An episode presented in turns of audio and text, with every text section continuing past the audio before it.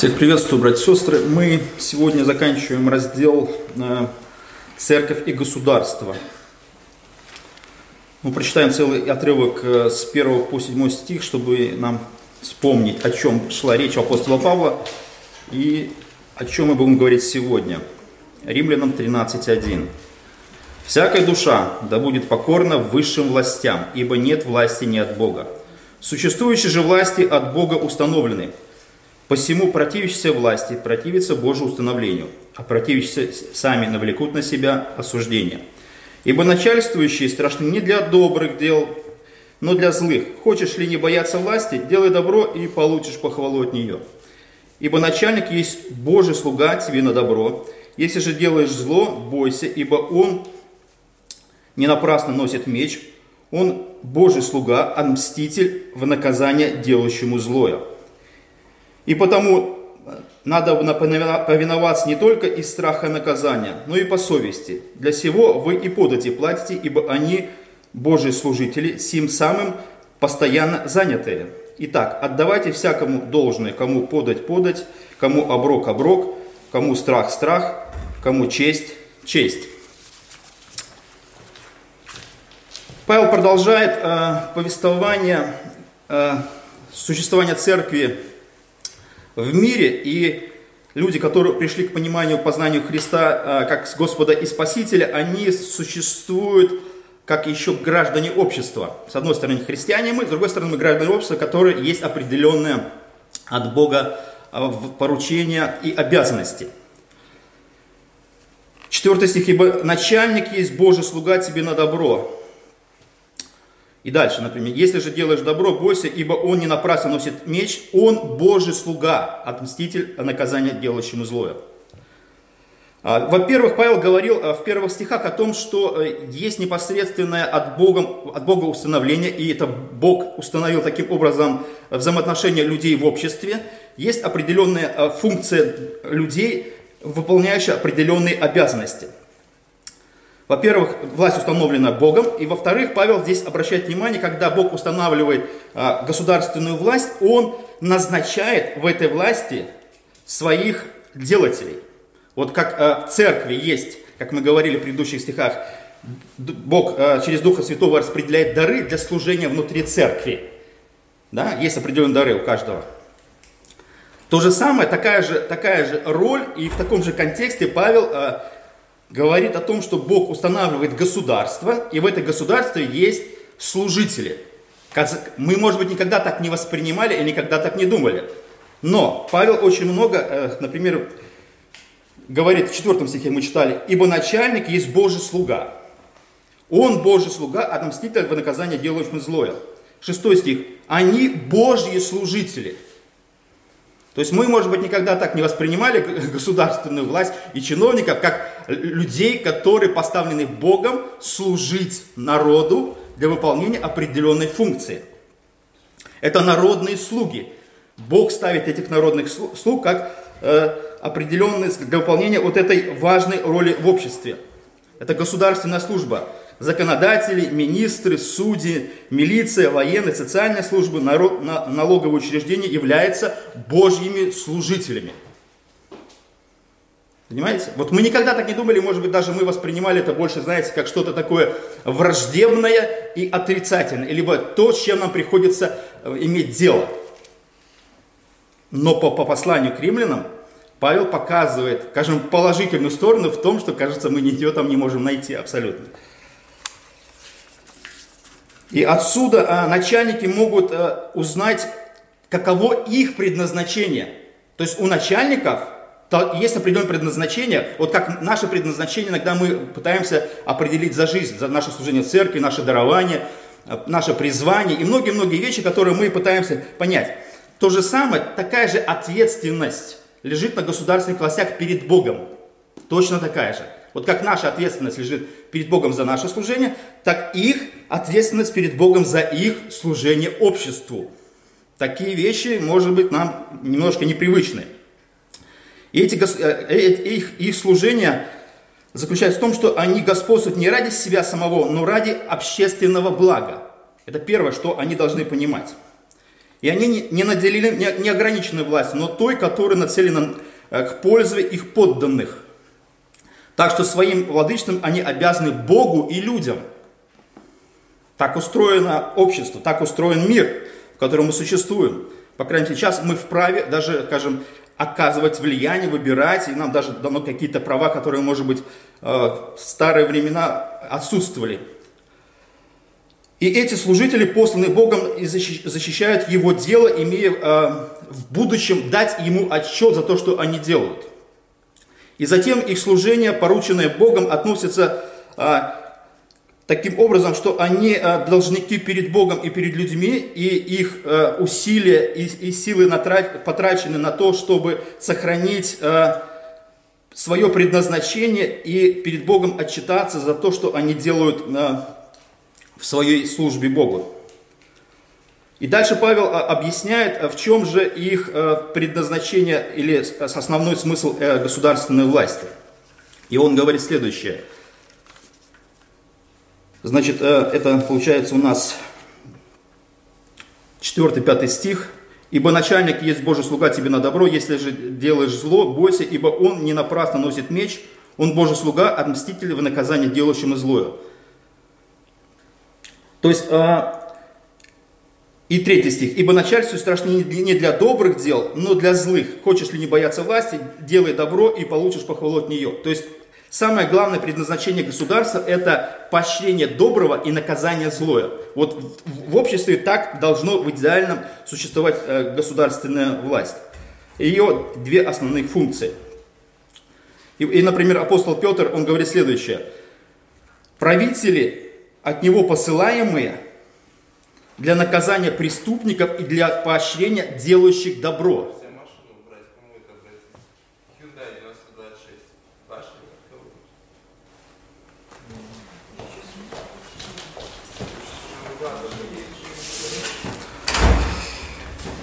А, и таким образом а, функция государства, она очень ясна. То есть у нее есть законы, есть постановления, есть разные исполни... законодательные исполнительные органы, которые осу... должны действовать в рамках закона. Это тоже ответственно действовать в рамках закона. Это всегда сложно для властей удержаться, э, не брать на себя сверх того, что, а, а, к чему они призваны. Не, не делать таких вещей, которые, за которые потом их спросит либо общество, либо потом спросит их Бог. Например, апостол Петр в 4 главе в 12 стихе говорит следующее. «Возлюбленные, Огненного искушения для испытания вам посылаемо не чуждайтесь, как приключение для вас странного. Но как вы участвуете в христовых страданиях, радуйтесь, да и в явлении славы Его возрадуйтесь и воздержествуйте. Если злословят вас за имя Христова, то вы блаженны, ибо Дух славы, Дух Божий почивает на вас. Тем Он хулится, а вами прославляется. И дальше Павел говорит следующее – только бы не пострадал кто из вас как убийца, или вор, или злодей, или как посягающий на чужое. А если как христианин, то не стыдись, но прославляй Бога за такую участь. Вот такое предназначение. То есть, если нас гонят или преследуют по религиозным принципам, поклонение Богу и, э, скажем, служение Богу через нашу совесть, то тогда Богу это угодно, и Бог поощряет, и Бог сострадает нам в наших страданиях. Но если мы посягаем, как здесь сказано, нарушаем административный либо уголовный кодекс, как говорил один э, известный уголовный кодекс, я чту. Поэтому, как убийца, вор, злодей или посягающий на чужое, это уже нельзя прикрыться Богом. То есть Бог уже будет сам наказывать в виде государства, потому что они носят меч и будут нас, э, скажем, Бог будет воздействовать на нас через государственную власть. Вот таким образом Бог действует. Это не только, скажем, прихоть государства, это непосредственно работа государства. И если государство не будет выполнять свои государственные учреждения для наказания зла, то тогда Бог с них спросит за то, что они этого не делают. И дальше э, речь идет, например, о нас, уже в пятом стихе. «Ибо надо повиноваться не только из страха наказания, но и по совести». Начальникам надо, Павел здесь говорит, надо повиноваться не только из человеческой необходимости, но для, ради того, что Бог этого желает. Бог хочет, чтобы мы действовали, исходя из того, что то, что Бог хочет от нас, это непосредственно наше, наше служение перед Богом в виде страха определенного. Здесь страх, кстати, очень а, эффективное средство. Здесь написано, подобно повиноваться не только из страха наказания, из страха наказания следующего. Это может быть тюрьма, штраф, смерть, либо что-то еще другое. Это очень, скажем, эффективные рычаги влияния государства на, на людей. И это людей останавливает во многом.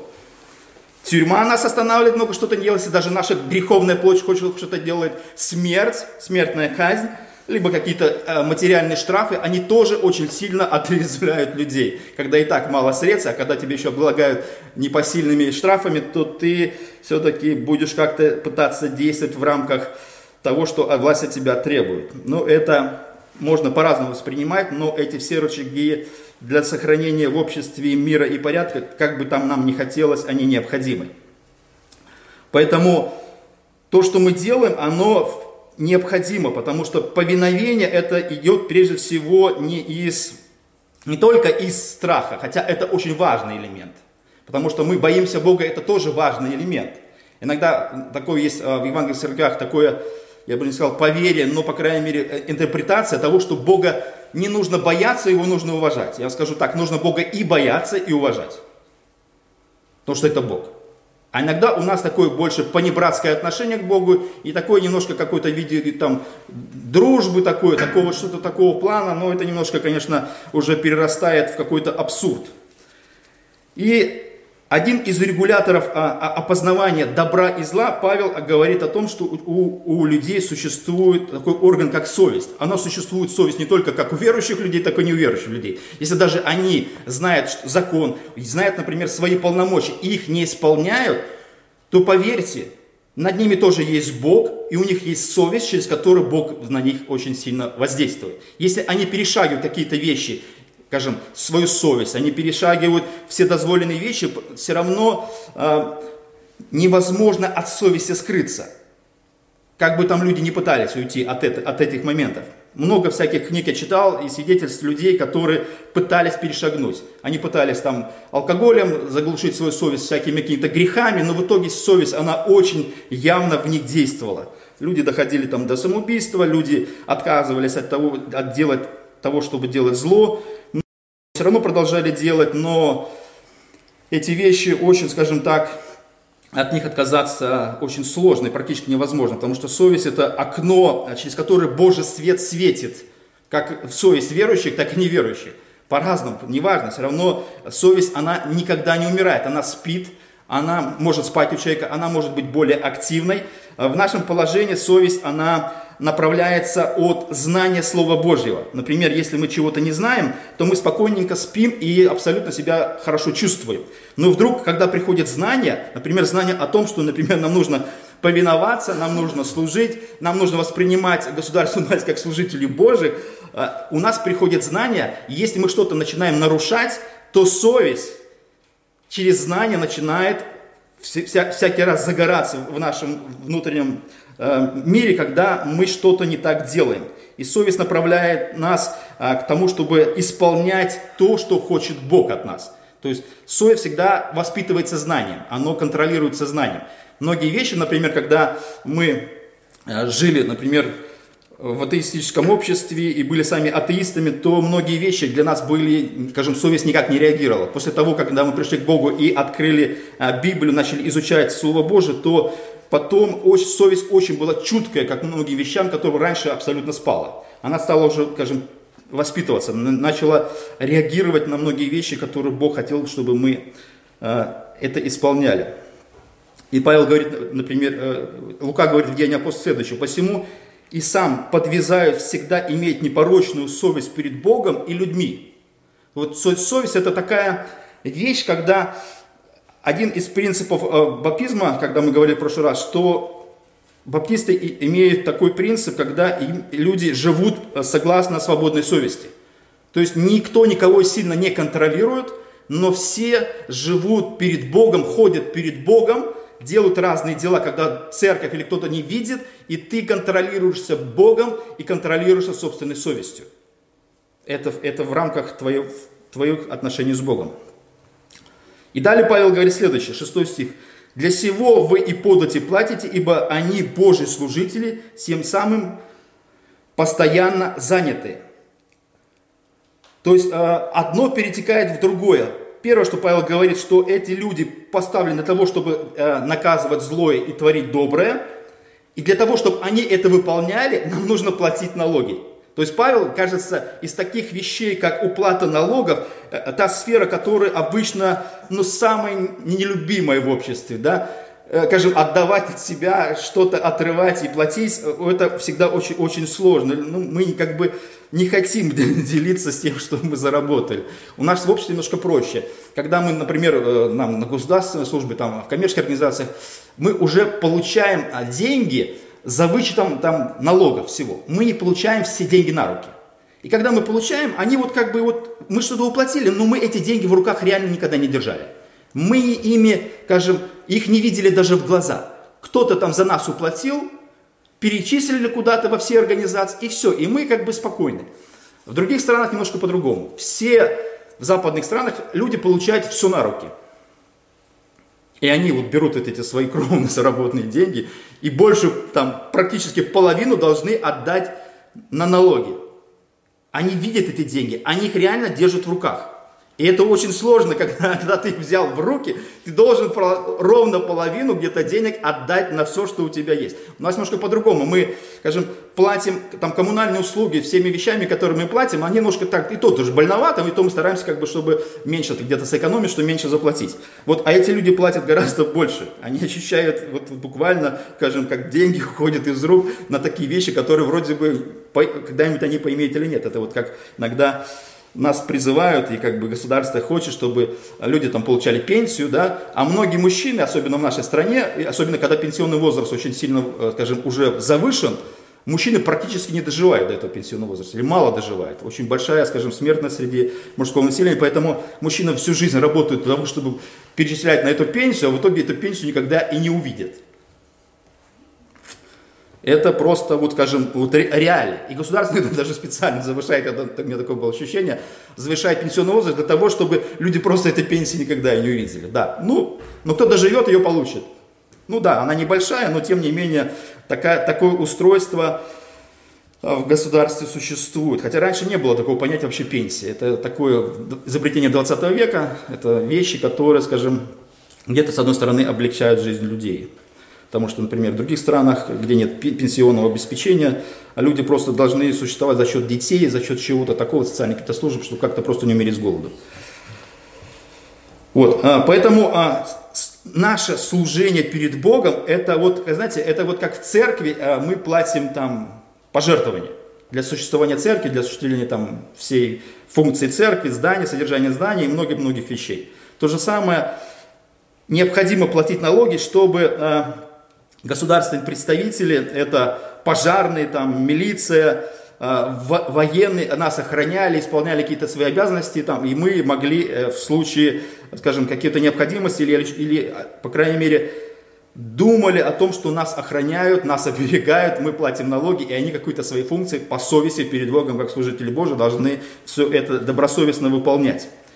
Поэтому обязанность государства для того, чтобы оно существовало, собирать вот эти налоги. Они там, ну, мы платим налог на землю, ну, бесчисленное количество налогов, которое государство все время увеличивает, все время как-то пытается э, с населения взять больше и больше э, средств.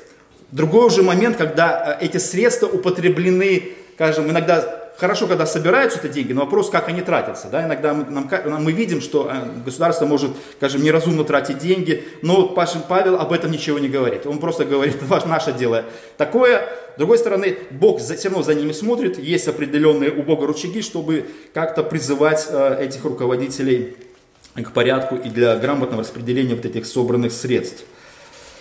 И Павел дальше говорит о том, что э, Итак, отдавайте всякому должное, кому подать, подать, кому оброк, оброк, кому страх, страх, кому честь, э, честь. То есть а, принцип Иисуса, который он провозгласил в Евангелии от Луки 20 главе 25 стихе, следующий. Отдавайте кесарю кесаря, а Богу Божье. Помните, да, вот такая система, когда Иисуса пытались спровоцировать на, э, скажем, на неподчинение государственной власти, власти, чтобы как бы сделать э, обвинение в сторону Иисуса, что он а, призывает не платить налоги.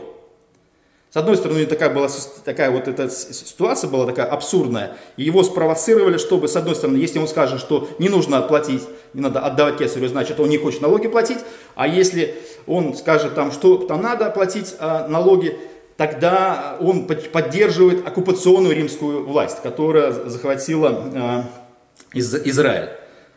Поэтому такая была сложная ситуация, и Иисус очень мудро все это преподнес в том плане, говорит, что Богу отдавайте Божие, а кесарю, это чье, вот, чье изображение, как он спросил, чье там лицо? Вот кто это лицо нарисовал, тому это и отдайте. Поэтому налоги отдаем э, тому, кто эту систему как бы поддерживает и кто ее как бы возглавляет. Поэтому это нормально. Средства – это деньги, которые государство изобрело для того, чтобы мы там жили, существовали, платили какие-то э, за всякие нужды наши. Поэтому их нужно, как бы, как не наши, отдаем, мы ими распоряжаемся, но это для поддержания нас и государственной службы. Естественно, это всегда очень сложно, когда образ государства, он э, в наших, скажем, идеальных представлениях должен идеально функционировать. Но, когда, например, мы сами были не идеальны в том плане, что мы были без Бога и у нас не было особо ориентиров, мы тоже были такими людьми, которые, если пришли бы к власти, например, или бы имели какую-то должность, как бы мы распоряжались э, теми полномочиями, которые Бог поручает, скажем, нам, как, как выполнителям. Брали бы мы взятки, как бы мы, скажем, по совести ли мы поступали, пользовались ли мы какими-то вещами, которые многие пользуются. Вот что бы мы делали в этом случае? Естественно, когда мы приходим к Богу, у нас такое идеалистическое представление о мире, что люди должны, точно как, так как мы сейчас уже перестроились э, в рамках э, Нового Завета, жить по, скажем, заповедям Божьим, там, не делать грех – и мы таким образом, если мы претендуем на то, чтобы э, государственные власти жили таким же образом, и чтобы они существовали в рамках всех этих заповедей. Но когда мы видим немножко обратно, естественно, э, возникает вопрос. И дальше Павел говорит, кому страх, страх. То есть, естественно, когда э, мы видим государственную власть, как здесь Павел говорит, облеченная оружием или правом на а, осуществление покарания скажем, своих э, непокорных э, граждан, то, естественно, это вызывает определенный страх у нас. Это приводит нас в чувство, как бы там ни было. Все, все мы прекрасно понимаем, что э, вооружу... мы не пойдем даже за какие-то там вещи, там, ну, как, как сознательно, скажем так, провоцируя государство, и когда мы не вооружены, они вооружены, чтобы иметь вот это внутреннее, внутреннее столкновение.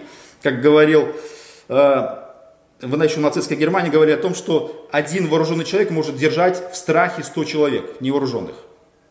То есть вот такая сила, сила страха, сила оружия и всеми этими вещами. Поэтому э, мы как внутри все равно, э, скажем, с одной стороны, имеющие вот эту греховную природу, которая все время бунтует, все время пытается, скажем, вырваться на свободу, установить собственные правила, собственные взгляды. Вы посмотрите, например, как даже в любом обществе очень все это существует.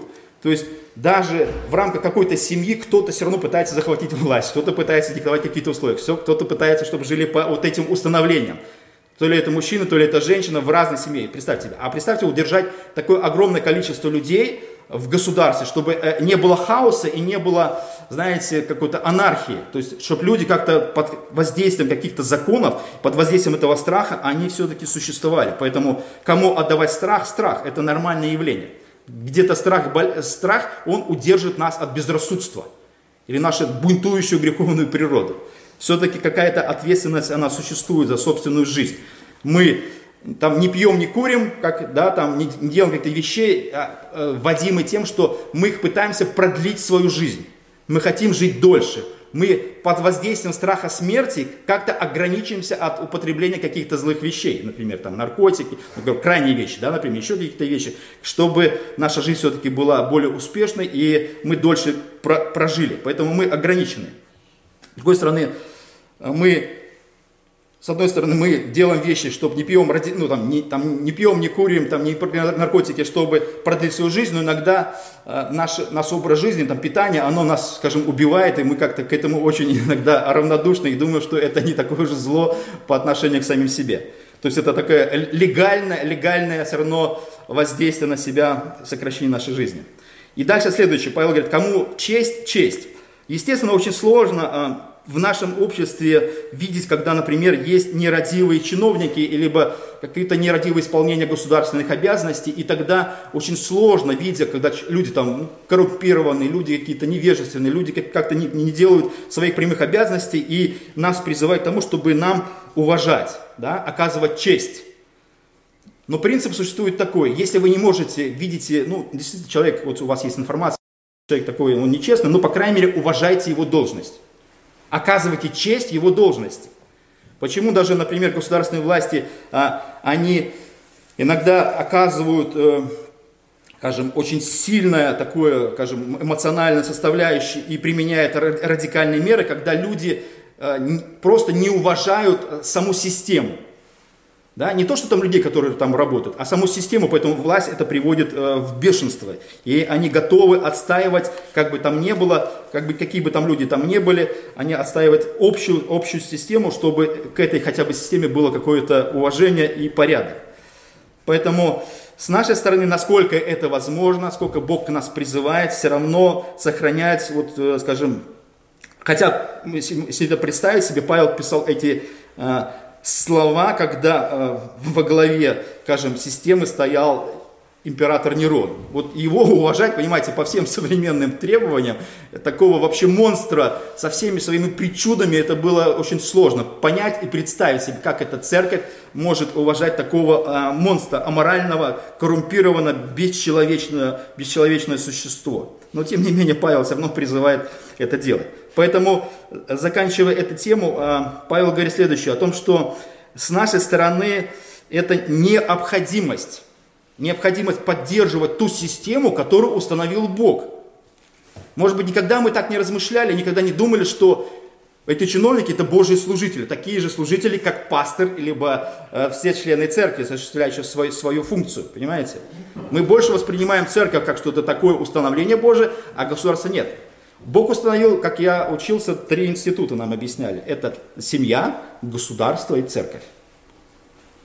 И есть это от Бога установление, которое существует определенным образом. Да, иногда даже, я скажу так, люди даже, скажем, заключающие брак, должно быть вроде бы все идеально. Но даже, кажется, в такой системе, как два человека, иногда все сложно. Представьте себе, да? Люди, очень сложно людям договариваться, менять свои привычки, как-то идти на компромисс, любить, терпеть. И многие-многие вещи, все это должно осуществляться в идеале. И мы видим не идеально в этой, в этой системе. Даже когда Иисусу сказали, по любой ли причине можно разводиться, Иисус говорит, нет, ни, никак, договаривайтесь. Пытайтесь каким-то образом существовать. А представьте себе, когда это уже не два человека, это не семья, да? церковь чуть больше, государство, тысячи, миллионы людей, которые должны договориться, либо существовать таким образом, чтобы просто существовать в мире. Представьте, и нужны какие-то службы, и нужны какие-то законы, чтобы вот это огромное количество людей держать в каком-то порядке. Например, как осуществлялась американская демократия. Там говорилось следующее. Два вооруженных человека, джентльмена, договорились жить мирно. Понимаете, да? То есть два вооруженных, поэтому у, обеих, у всех оружие. Почему в Америке это как бы закреплено Конституцией? Все вооружены, поэтому и все договорены жить в мире. Потому что если кто-то что-то нарушит, у каждого есть пистолет, чтобы призвать другого к какому-то порядку.